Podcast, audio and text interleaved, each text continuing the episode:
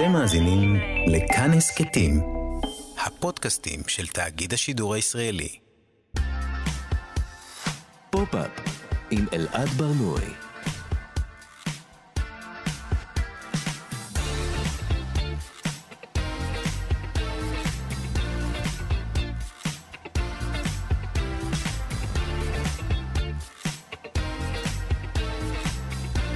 שלום, בוקר טוב, כאן תרבות, אתם על פופ-אפ. בכל שבוע אנחנו מדברים כאן על התרבות שמעניינת באמת, להיטי פופ והיפ-הופ, תוכניות ריאליטי, סדרות בנטפליקס, טרנדים ויראליים, שום דבר לא חומק מתחת לרדאר. אנחנו ב-105.3 ו-104.9 FM, ניתן להאזין לנו גם כהסכת ביישומון של כאן וביישומוני המוזיקה וההסכתים השונים.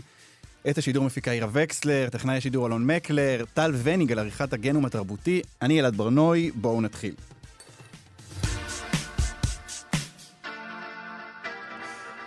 מה גורם לאחת מכוכבות הפופ הגדולות בעולם להוריד ביום אחד את בגדי הטומבוי הגדולים שלה, שמסתירים את הגוף, וללבוש מחוך ורוד ופאה בלונדינית? בילי אייליש הצליחה לשבור כמה לבבות עם השער החדש והמפתיע שלה בווג הבריטי. מפתיע אולי לא מפתיע, אנחנו נתקוף את העניין הזה מכמה כיוונים.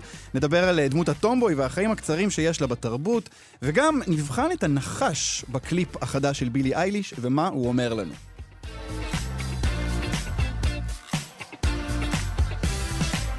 17 שנה בדיוק עברו מאז הפרק האחרון של חברים, Friends, אה, ובקרוב צפוי לעלות אה, האיחוד של הסדרה, לא לגמרי ברור מה הולך להיות שם. אנחנו יודעים שזה לא פרק מתוסרט לגמרי, זה ספיישל דוקומנטרי, אבל אנחנו ננצל את ההזדמנות כדי להבין איך חברים גרסת 2021 תיראה. איזה שינויים הסדרה צריכה לעבור כדי להתאים את עצמם, ולמה אנשים עדיין ממשיכים לצפות בסדרה הזאת.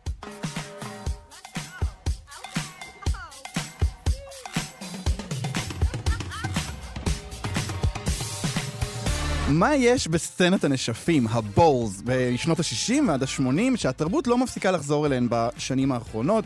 אה, לכבוד העונה השלישית של הסדרה פוז שעלתה השבוע, ננסה להבין מה יש בתת התרבות המחתרתית הזאת, שמתאים בדיוק לנקודה הזאת בזמן.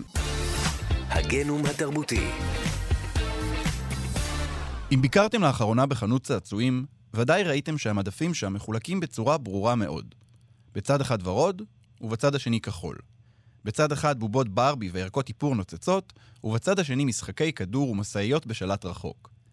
אבל אם תגידו למוכרת שאתם מחפשים צעצוע ספורטיבי לילדה, היא תביט בכם במבט חד ותשאל, רגע, מדובר בטומבוי?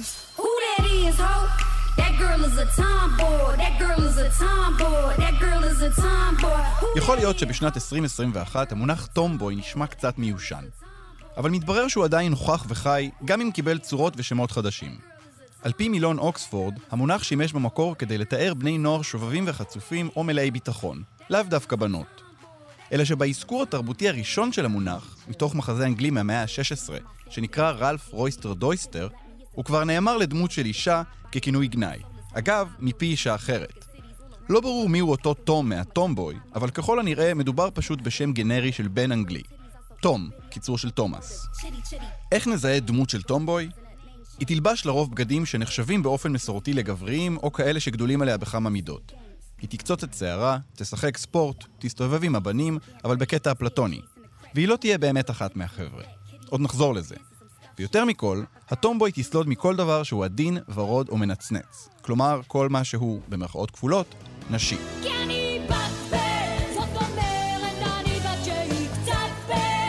אבל הטומבוי לא מתאפיינת רק דרך המראה החיצוני או התחביבים שלה. דמויות הטומבוי יהיו לעיתים קרובות בעלות רוח חופשית, אינדיבידואליסטיות, חוצות גבולות, שוברות חוקים, אמביציוזיות, סקרניות וחכמות. כלומר, כל מה שנשים לא אמורות להיות, על פי התפיסה הוויקטוריאנית, שכן אלה תכונות חיוביות שנחשבות לגבריות. לא קשה לחשוב על דמויות של טומבוי בתרבות העכשווית. אם זו בילבי בת גרב, או סקאוט מאל תיגע בזמיר, ג'ו מנשים קטנות, איג'י מעגבניות ירוקות מטוגנות, אריה סטארק ובמידה רבה גם בריאן אוף טארת' ממשחקי הכס, רו מאופוריה, או אפילו סנדרה בולוק באיזו מין שוטרת, או אליוט פייג' בג'ונו. לעיתים קרובות דמות הטומבוי תכיל בתוכה את ההנחה שהתנהגות שנחשבת לנשית היא חלשה ושלילית.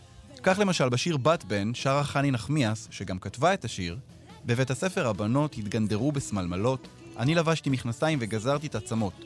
הן ריחפו להן בעדינות בסטודיו לבלט, ואני בחוג לג'ודו התקדמתי באמת.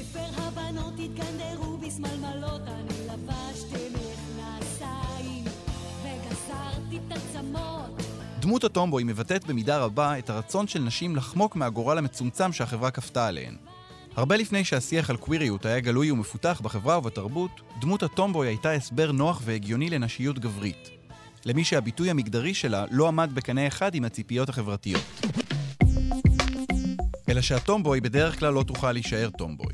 תמיד חייב להימצא פתרון ליצור הכלאיים הזה.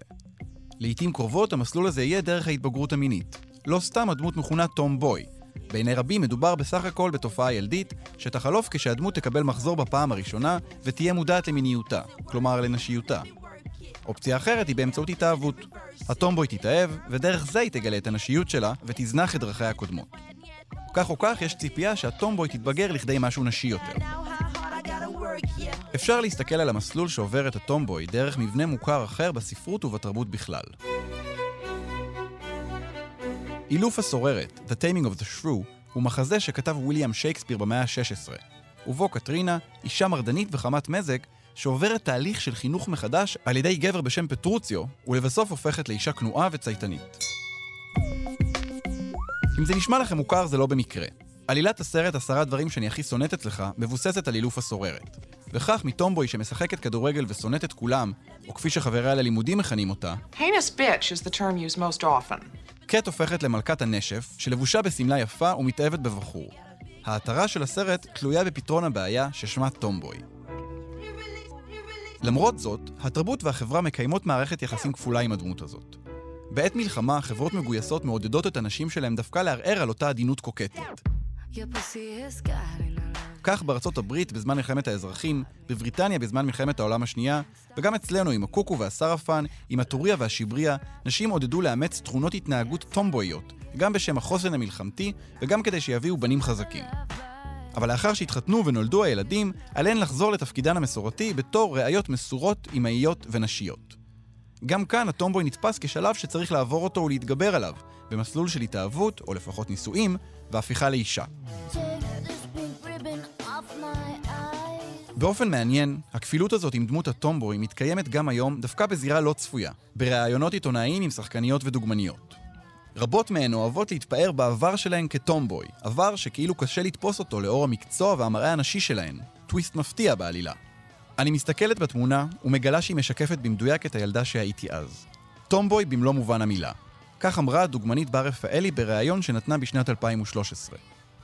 לא הסכמתי ללכת לבית ספר בשיער פזור, וגם לקוקו גבוה התנגדתי. הפשרה הייתה קוקו נמוך, שדבוק לעורף ולאוזניים, כדי שאף אחד לא יחשוד שאני נראית כמו בת. לא הייתה לי שום מודעות לאופנה או ל girl stuff, אומרת רפאלי. בארון שלי לא היה שום בגד בצבע ורוד. ויותר מזה, הקפדתי ללבוש רק את מה שתלוי עליי כמו שק ונראה כמה שיותר מוזנח. בר רפאלי לא לבד. ההתייחסות לעבר הטומבוי הפך להיות משהו שדוגמניות מתגאות בו בראיונות. אבל למה הן עושות את זה? למה שדוגמנית מצליחה תרצה שיחשבו עליה כמי שהייתה בעבר בעלת מאפייני התנהגות שנחשבים גבריים? אפשר למצוא הסבר לזה בדמות תרבותית אחרת ועכשווית יותר. הבחורה המגניבה. עיניים אליי, עיניים אליי. הבחורה המגניבה היא אחת מהחבר'ה. משוחררת, לא עושה דרמות, אבל מצד שני עדינה, מטופחת ונראית מצוין לפי סטנדרטים גבריים. בספר נעלמת, שגם עובד לסרט מצליח, כותבת ג'יליאן פלין על אותה בחורה מגניבה. גברים תמיד אומרים את זה כמחמאה מספר אחת, נכון? היא בחורה מגניבה. להיות מגניבה משמעו שאני אישה לוהטת, מבריקה, מצחיקה, שמתה על פוטבול, על פוקר, על בדיחות גסות ועל גרפסים, שמשחקת משחקי מחשב, שותה בירה זולה, מתה על שלישיות וסקס אנאלי ודוחסת לפה שלה נקניקיות והמבורגרים, כאילו היא מנחה את הגנגבנג הקולינרי הכי גדול בעולם, אבל איכשהו מצליחה להישאר במידה 36. עיניים אליי, עיניים אליי. הדוגמניות שמדברות על העבר שלהן בתור טומבוי, כמו מכריזות על עצמן. לא רק שאנחנו יפות ורזות ומטופחות כפי שנדרש מאיתנו, אנחנו גם מגניבות. אנחנו חלק מהחבר'ה. אנחנו נשים, אבל אנחנו סבבה. כולי בקצב, פתאום קולט את הקטע מה שלא בא לי בטוב אז שילך. הבחורה המגניבה אפילו הגיעה לפרסומת של קפה טורקי לפני כמה שנים, כשאביב אלוש הסביר מדוע בחורה ששותה קפה טורקי היא הבחורה המושלמת. היא תתקן את האוטו, היא תדע לתפעל מטוס בזמן נחיתת חירום, והכי חשוב, היא תדע לפרגן לך כשצריך. אין דברים כאלה. מושלמת. סע עם החברים שלך לתאילנד. ואת כל זה היא תעשה, כמובן, תוך כדי שהיא יפה ומתוקה ועדינה. הטומבוי, אחרי שהפשיטה מעליה את המראה המוזנח והגברי, אבל הותירה אצלה את אותן תכונות חיוביות וכיפיות, קיבלה צורה חדשה. אם בעבר היא הייתה נאלצת לוותר על מישהי כדי להתקבל, כלומר להתחתן, היום היא עוברת אבולוציה תרבותית והיא יכולה להפוך לאשת החלומות על פי סטנדרטים גבריים, לבחורה מגניבה.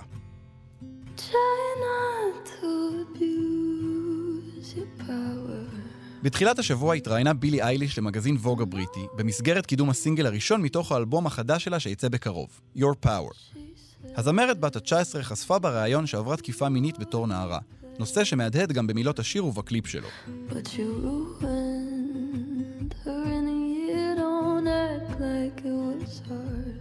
אבל מה שהפך את הריאיון למפתיע לא פחות הוא צילום השער של אייליש. מתחילת דרכה, סגנון הלבוש של אייליש היה של טומבוי בת זמננו. בגדי יוניסקס גדולים מדי, סווצ'רים וחליפות oversize שמסתירים את הגוף וקימוריו. ופתאום, אייליש נראית כשהיא עם שיער בלונדיני ומחוך ורוד, בגד שבאופן היסטורי דיכא נשים ופגע בבריאות שלהן, במה שנראה כמו ביטוי מובהק מאוד של נשיות מסורתית. בריאיון העניקה אייליש לא מעט מסרים חשובים של העצמה וקבלה עצמית, אבל רבים מאשימים אותה בכך שהיא נכנעה לאידיאל היופי הנשי. לא עזר שהיא אמרה בריאיון שהיא מרגישה, איכשהו, יותר אישה מאי פעם. מה שנראה בהתחלה כמו ביטוי מגדרי יוצא דופן ובלתי מתפשר, נראה עכשיו כמעט כמו גימיק, או רק שלב אחד באבולוציה של כוכבת פופ מצליחה בדרכה להפוך לאשת החלומות. אז כשעוד כמה שנים מישהו יגיד לכם, בואנה, איזו בחורה מגניבה בילי אייליש? תדעו איך זה קרה, ולמה בדיוק הוא מתכוון.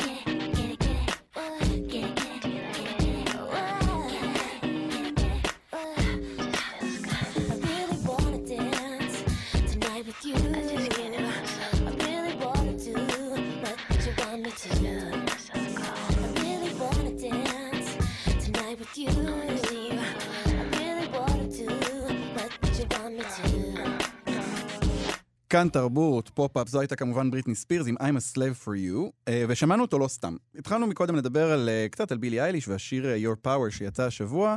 השיר הזה כאמור עורר שיחה גדולה, שהרבה ממנה קשורה כמובן למילים שלו, שבהן בילי אייליש מספרת על גבר שתקף אותה מינית כשהיא הייתה נערה. היא אומרת בשיר, חשבתי שאני מיוחדת, גרמת לי להרגיש כאילו זו אשמתי, היית השטן. אבל אחד הדברים המעניינים בשיר הזה זה דווקא הקליפ שלו, אה, שבו רואים את בילי נחנקת לאט לאט על ידי נחש אנקונדה אה, שמתלפף סביבה אה, ומוחץ אותה. הנחש הזה, מי ש... מי ש...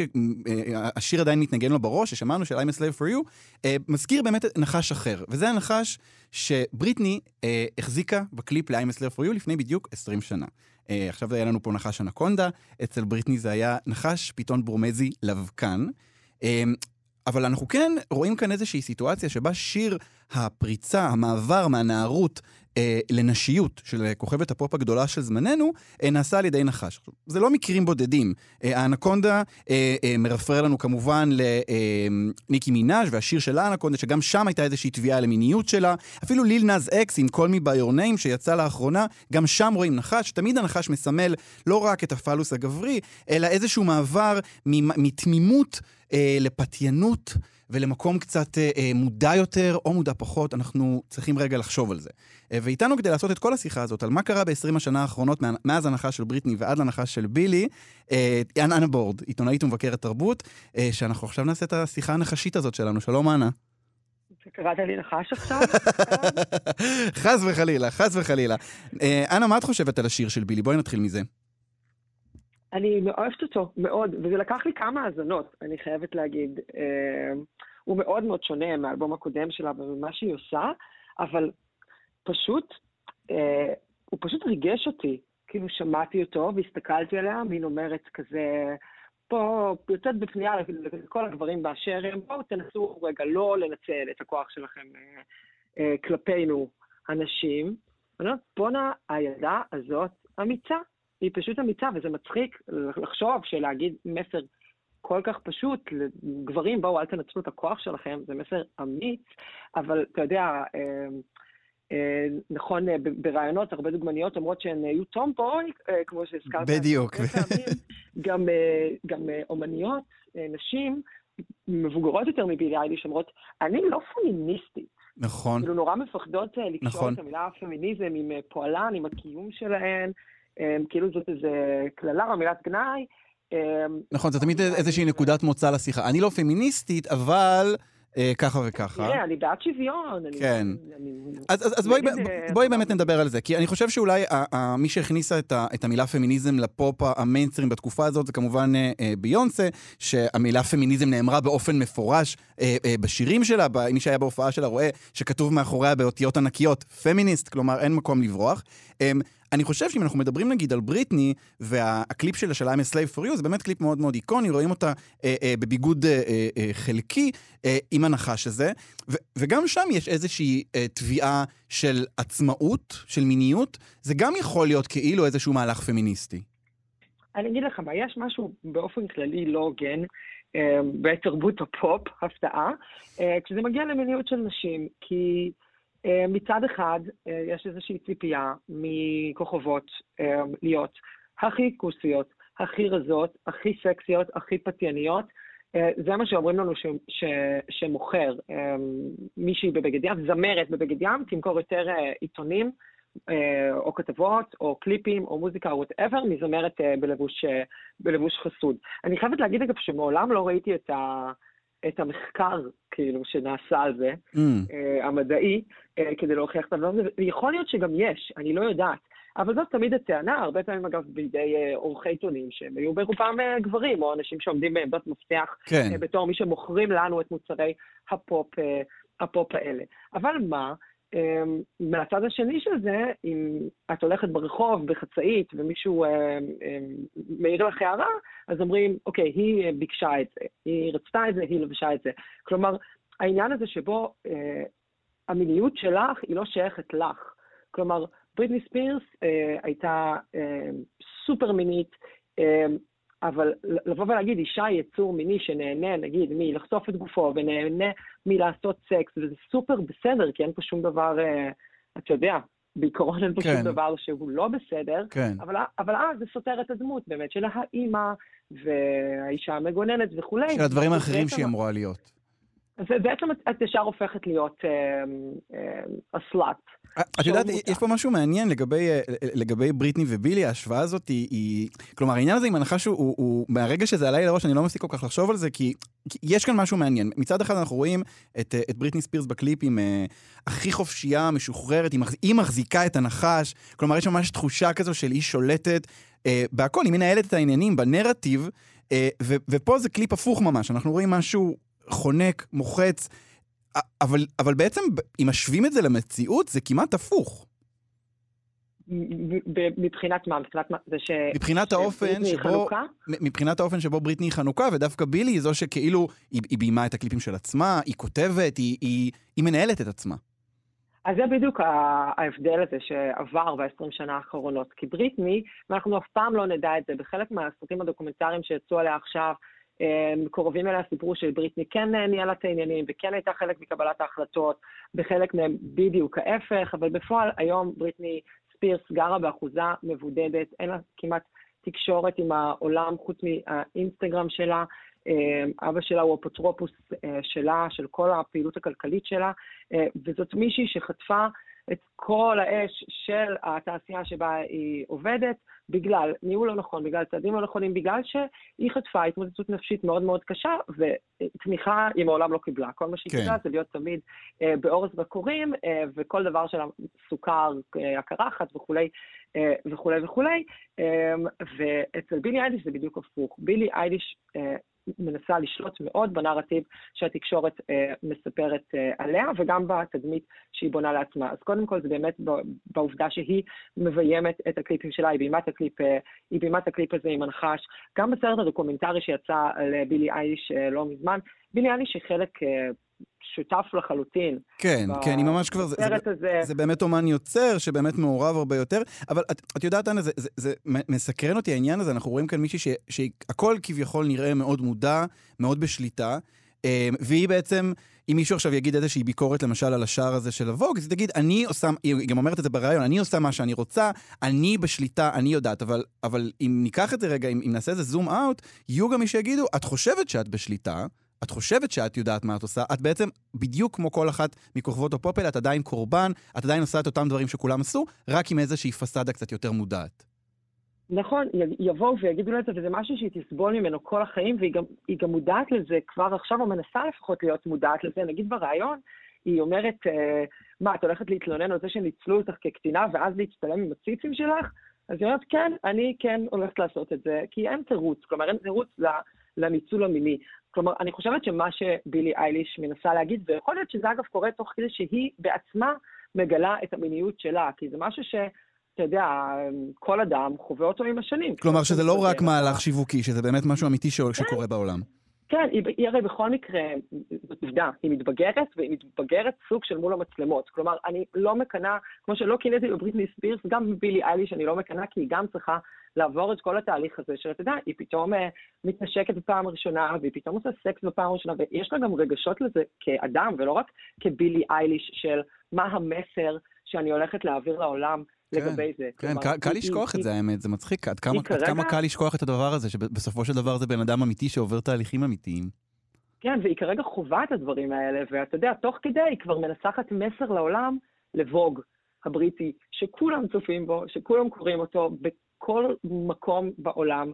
אמ, ואתה יודע, יכול להיות שהיא תסתכל אחורה והיא תרגיש דברים אחרת, כי היא תתבגר עוד, כמו כולנו, ותבין עוד אה, דברים, ולכן יש הרבה מאוד אחריות שמוטלת על הכתפיים שלה, זה די כבד. כאילו, יכול להיות שפשוט בא לה להצטלם, יפה ו, אה, ומינית. היא, בסופו של דבר, אתה יודע, היא לא באקדמיה, היא לא בחוג שמנתח כל פעולה, אבל מצד שני, כן. אומרת, כן, היא לא- היא- היא עושה, לא- היא לא נציגת החוג למגדר שצריכה כן, להוות היא- דוגמה ו- ומופת בכל צעד שהיא היא עושה. כבר אומרת בריאיון, אני מודעת לזה שהריאיון יגרום לאנשים להגיד עליי ככה וככה, אז אני כבר רוצה לענות להם. כן. האמת, נראה לי קצת מתיש, אבל אני חייבת להגיד שב-2016 הותרה נחשה מהקליפ, מה- מההופעה של בריטני ב-VMA. Mm, אה, לפחות אז היא הייתה עדיין בחיים. איפה היא היום?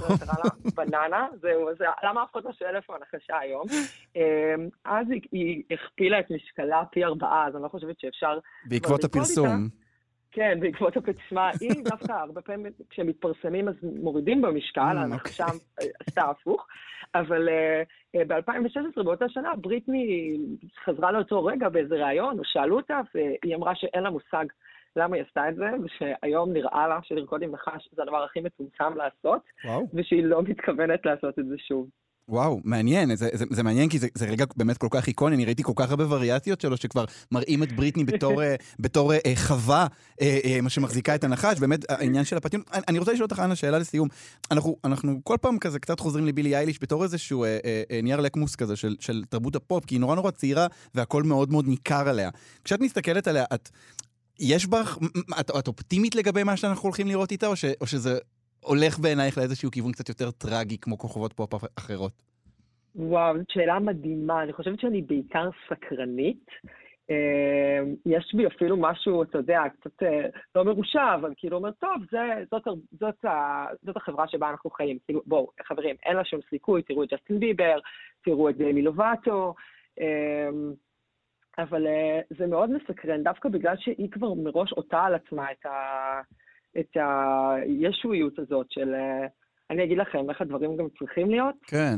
אז אני חושבת שזה הופך את הסיפור הזה לעוד יותר מעניין, וגם, בואו בוא לא נשכח, בילי אליש בעצם מנסה להגיד, אני רוצה להיות אישה מינית, רק, רק בלי, ש, בלי שתטרידו אותי על זה. כן. אמ, ו, ואני חושבת שגם בריטני ניסתה להגיד את זה אמ, בדרך מסוימת, אמ, וכשלה, כן. לא, לא בהכרח באשמתה. אז... אה, אני חושב נראה. שאחד ההבדלים הגדולים כאן אולי שיש, אה, שעומדים לזכות בילי אייליש, וחוץ מהרקע והמעמד וכל הדברים ש, שבאמת יש לה והכלים, זה שיש לה גם את בריטני אה, מאחוריה. כלומר, זה גם איזשהו אה, אה, תמרור אזהרה שעוזר אה, אה, להביט אחורה ולראות. בריטני זה היה באמת הכוכבת הפופ הר- הראשונה בתצורה הזו, העכשווית הזו, של, שהתקשורת עליה וכל הדבר הזה קורה מול העיניים שלנו כל הזמן, ואולי אה, באמת בילי תלמד ויצא מזה משהו אחר. אה, אנה בורד, תודה רבה לך. תודה רבה, אלעד. להתראות. כאן תרבות, אתם על פופ-אפ. השבוע עלתה העונה השלישית של Pose, אחת מבין אין סוף הסדרות של ריאן מרפי, אה, שמתרחשת בניו יורק בשנות ה-90 וה-80 וה-90, וחוזרת לסצנת ה balls, הנשפים. סצנת הנשפים זו הייתה תת-תרבות שהתחילה להתפתח בסוף שנות ה-60, בעיקר בניו יורק, בעיקר בשכונות עניות, אה, הרלם למשל, כשרוב המשתתפים הם צעירים אפרו-אמריקאים או לטינים מהקהילה הלהט"בית. עכשיו, אנחנו אומרים נשפים והכוונה היא ממש לנשפים. הרבה מהם התקיימו באולמות גדולים, והמתמודדים היו מתלבשים במיטב האופנה, תחפושות מאוד מאוד מושקעות, אה, רוקדים, עושים כל מיני תנועות ומתחרים על גביעים ופרסים ובעיקר תהילה. עכשיו זה נשמע כמו איזה משהו נחמד וכיפי כזה, אה, מסיבת תחפושות, אבל האמת היא שהמשתתפים לקחו את זה מאוד מאוד ברצינות, הם השקיעו בזה ממש את מיטב כספם, מדובר באנשים עניים שהשקיעו את כל הזמן ואת כל המרץ שלהם על הדבר הזה, ובעצם כל החיים שלהם סבבו סביב הנשף. אה, עכשיו, הנשפים האלה אף פעם לא ממש נגמרו, הם היו בעיקר חזקים בשנות ה-80 וה-90, אבל בשנים האחרונות יש פתאום איזשהו אה, עניין מחודש. גם במובן הזה שאנשים ממש עורכים נשפים כאלה. אפשר לראות uh, באינסטגרם סרטונים של אנשים רוקדים באמת ריקודים פשוט מדהימים, לובשים בגדים מדהימים, uh, בדרג או פשוט ב- בלבוש מרשים ויפה, גם בארץ אגב. אבל זה לא רק הנשפים עצמם, זה גם בתרבות. פתאום אנחנו רואים כל מיני הדהודים, אנשים מדברים, אנשים מצטטים, אה, כשפוז שעלתה ב-2018, אני חושב, היא, היא רק תוצר של הדבר הזה ולאו דווקא מה שהתניע אותו. ואנחנו עכשיו ננסה רגע להבין מה זה התופעה הזאת ולמה אנחנו פתאום חוזרים אליה, ואיתנו כדי לדבר עליה, אה, הסופר וחוקר הספרות דוקטור יונתן שגיב. שלום יונתן. שלום אלעד ברנוי, ואני חושב שברוח הבולרום אתה צריך לפנות אליי בתור יונתן שגיב מ-House of LaBeige.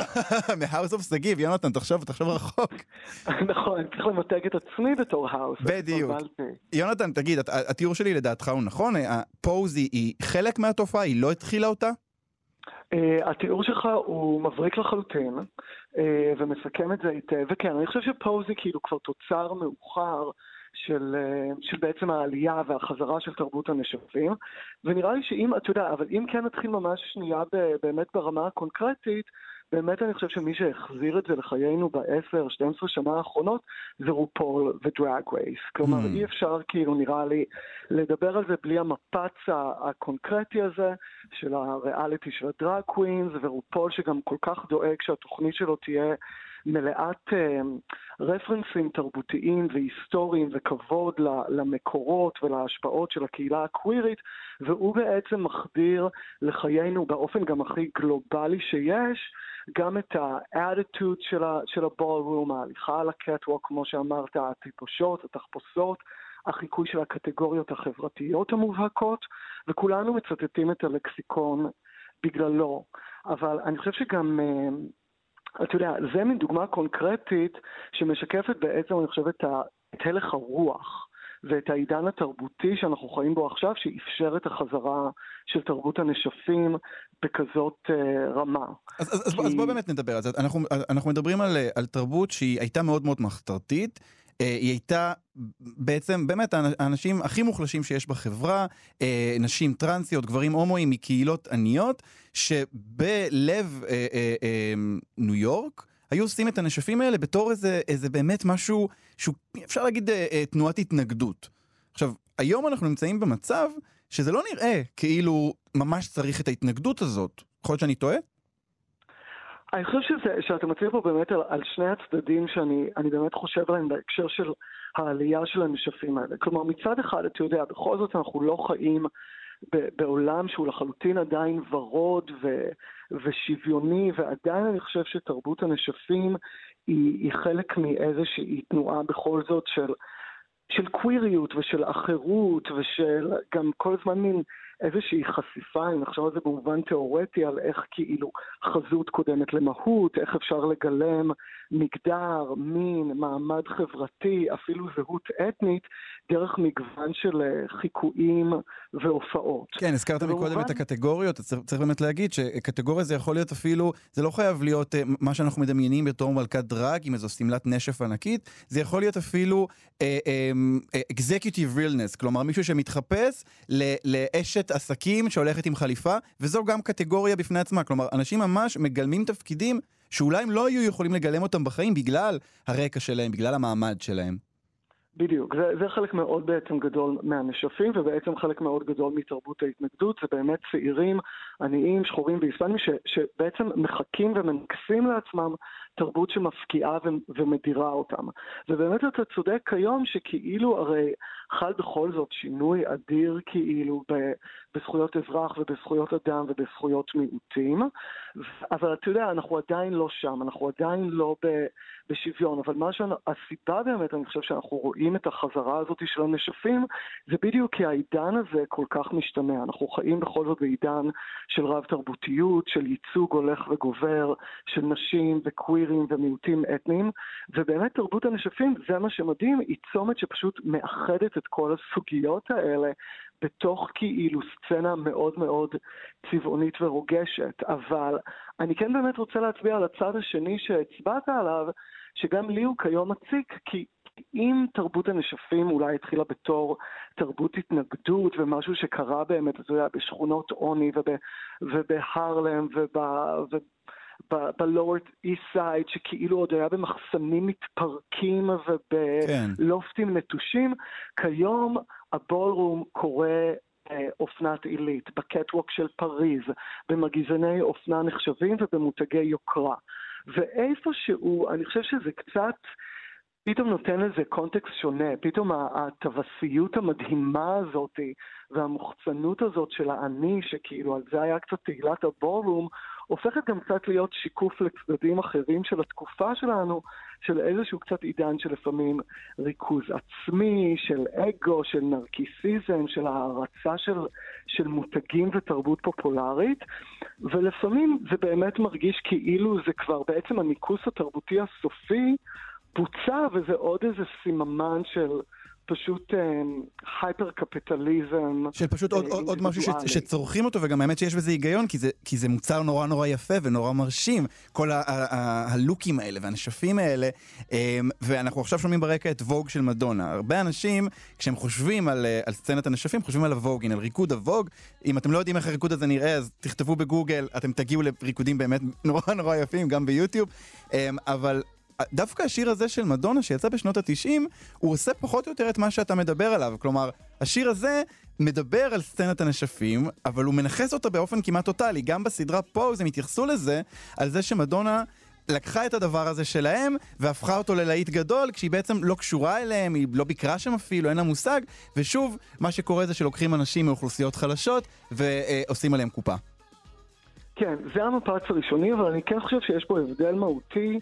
בין שתי התקופות האלה. כלומר, אתה צודק שבאמת, נקרא לזה הניקוס הראשוני, או ה-white washing הראשון, כמו שקוראים לזה, קורה באמת כזה סביב 1990, עם מדונה, ופתאום יש uh, שיעורי ווגינג, uh, בכזה uh, מכוני כושר לנשים לבנות עשירות, ונשכחת ההיסטוריה הזאת, ונשכחים השורשים האלה. Uh, כמובן שחשוב גם לציין פה את הסרט המופתי, שאני חושב שכולנו הכרנו, מחוץ לאמריקה דרך זה את, אה, את תרבות הנשפים שנקרא Paris is Burning של ג'ני לוינגסטון, שיוצא באותה שנה של ווג. מ-1990, נכון, כן. כן, כן, וחושף את כולנו בעצם, זה נקרא Paris is Burning, על שם פריס uh, דופרי, שהקימה את אחד הנשפים uh, הכי ידועים של, של תרבות הבורום. עכשיו פה, אתה יודע, אנחנו באמת מדברים על עידן שונה שבו מי אז שמספרת את הסיפור הזה במרכאות זה מדונה. כן. והרקדניות הדראקווין שמאחוריה הן באופן הכי מילולי מאחוריה. היא לוקחת אותם לטור והן ניצבות מאחוריה Mm. ועושות את הווג. אבל כן, והאמת שאפילו אה, סיפור עצוב שגיליתי אה, רק אתמול, כי התכוננתי, אה, זה ש...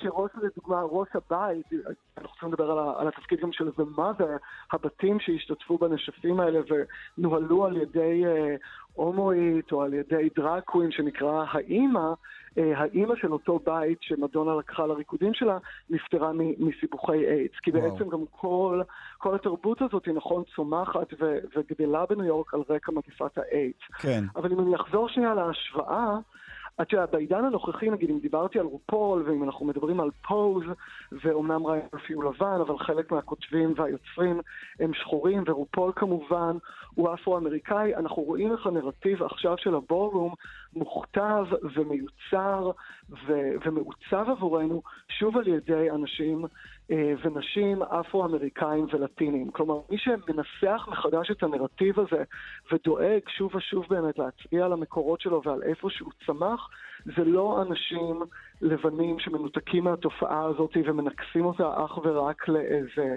להיט. אה, אלא באמת אנשים שגם באו מתוך הקהילה ודואגים לה, לה, להגיש לנו את הנרטיב ב, בשלמותו. כן, כן, אנחנו, אה, אנחנו באמת נכנסים אה, לתקופה שבה אנחנו, מתאפשר לנו לפחות, דיברנו על, ה, על הצדדים באמת ה- ה- הקצת יותר אה, אה, אה, ציניים של הדבר הזה, הצרכנות שמאחורי זה והרווח שמאחורי זה, אבל עדיין יש לנו כאן הזדמנות, אפילו בתוכנית ריאליטי כמו מרוץ הדרג של רופול, לראות אה, אה, אנשים ונשים מספרים את הסיפור שלהם בקול שלהם, אה, אחרי שדורות התרגלנו שמישהו אחר מספר את הקול שלהם מתוך גרונם. אז טוב, אנחנו מדברים כאן על, על העונה השלישית של פוז שעלתה עכשיו. היא עדיין לא זמינה לצפייה בארץ, אבל שתי העונות הראשונות זמינות לצפייה בנטפליקס.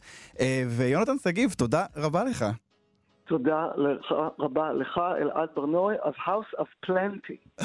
House of Plenty, תודה יונתן. להתראות.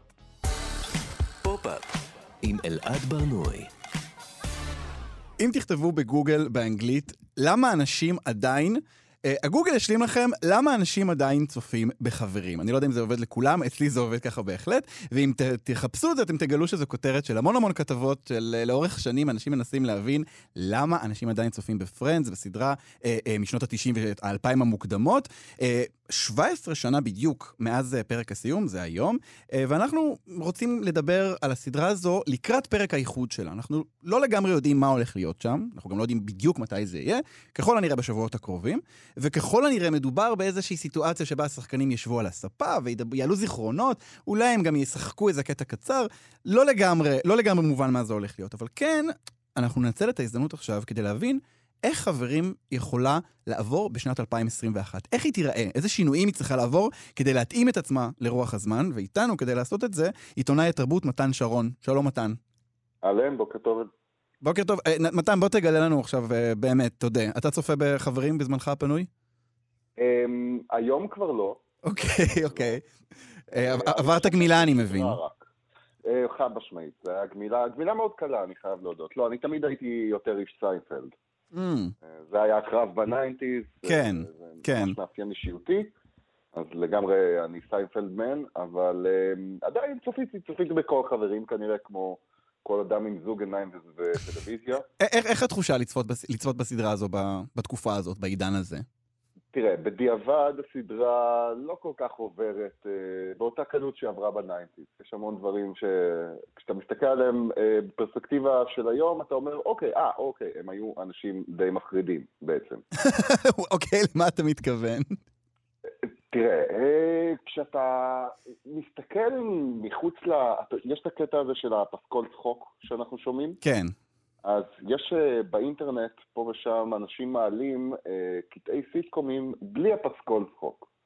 Mm, מעבר לזה שזה נראה מאוד מוזר, אתה פתאום קולט את הסאבטקסט של מה שנתפס כהמון בדיחות, כ- שהיה הרבה פעמים אלים, מוזר, קיצוני, אכזרי, או פשוט לא נחמד. וואו. אה, וזה עבר מאוד, כי היה פסקול צחוק מתחת, ו... אה, אוקיי, זו בדיחה כשהוא אמר לה, אני אהרוג אותך. אז Mm. פתאום, זה פתאום מקבל קונטקסט קצת אחר. בכלל, אה, הפסקול צחוק הזה זה דבר שדי נעלם מהעולם, אני חושב, נכון? לחלוטין, לחלוטין. היום כשהוא משומש, הוא משומש כ- כמעט אך ורק באופן אירוני. אה, דברים כמו אה, לארי דיוויד, החל מלארי דיוויד ועד אה, משפחה בהפרעה והסיטקום המודרני כבר ביטלו את הדבר הזה.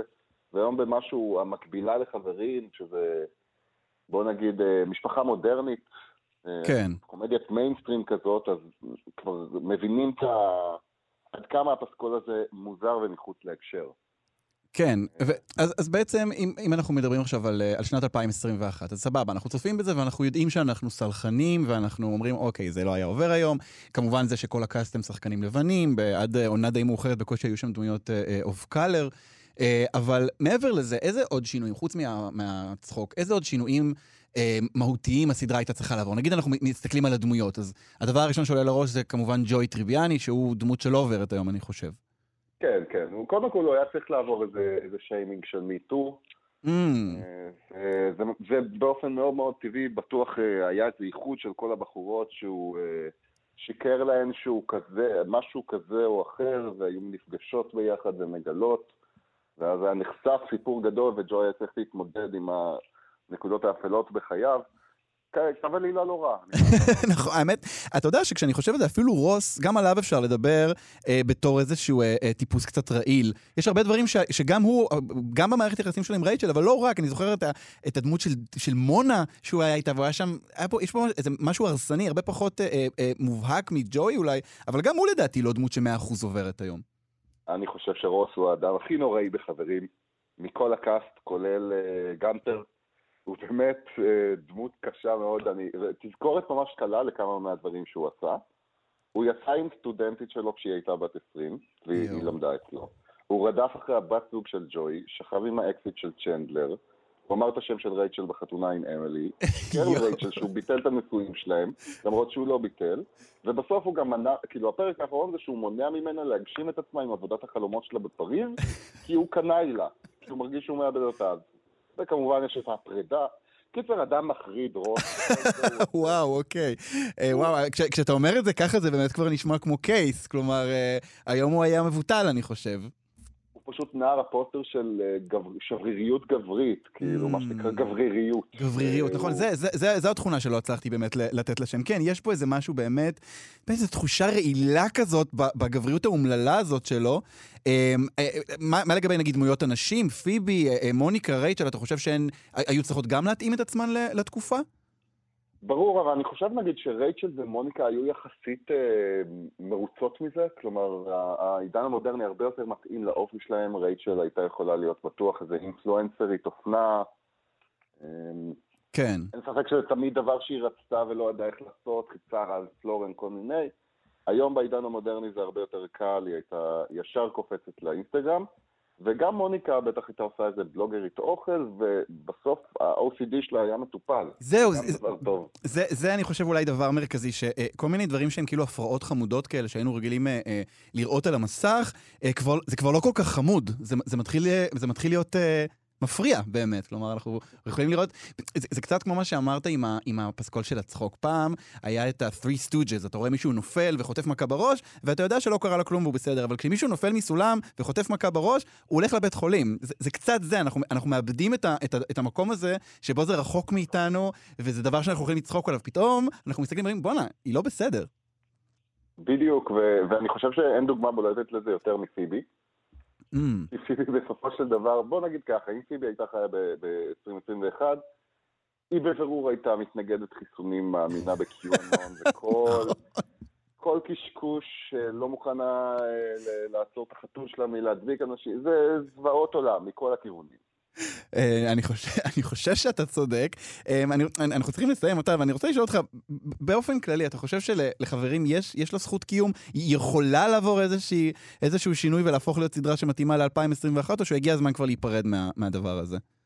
לא, אני בעד לשרוף את זה, לשרוף את זה לתמיד. אה, תראה, זו חבורת אנשים נרקיסיסטים שמחוברים בחבל התרבות ועושים רע אחד לשני. אה, אין שום סיכוי שהיום הם היו יכולים להרשות לעצמם את הדירות שהם גרו בהן, זה היה מתפצל. גם ככה הם היו, במקום לדבר, הם היו יושבים בטלפון וכל אחד מסתכל בפיד שלו ולא מדברים. אז נראה לי שאפשר אה, לזרוק את זה לפח ההיסטוריה של ההיסטוריה. אוקיי, טוב, אז אה, לפח ההיסטוריה של ההיסטוריה, מתן, מתן שרון, תודה רבה לך. תודה רבה, אלעד. להתראות. אה, וזהו, אנחנו סיימנו פופ-אפ בכאן תרבות. אה, אתם מוזמנים לעקוב אחרינו בדף הפייסבוק של כאן תרבות. את כל השירים של התוכנית אפשר למצוא בפלייליסט אה, שנמצא בספוטיפיי, תחפשו פופ-אפ. אם אתם לא מוצאים, אתם יכולים להיכנס לאינסטגרם שלי ושם תמצאו אותו. תודה לאירה וקסלר על ההפקה, תודה לטכנאי השידור אלון מקלר, תודה לטל וניג על עריכת הגנום התרבותי. אני אלעד ברנוי, תודה רבה.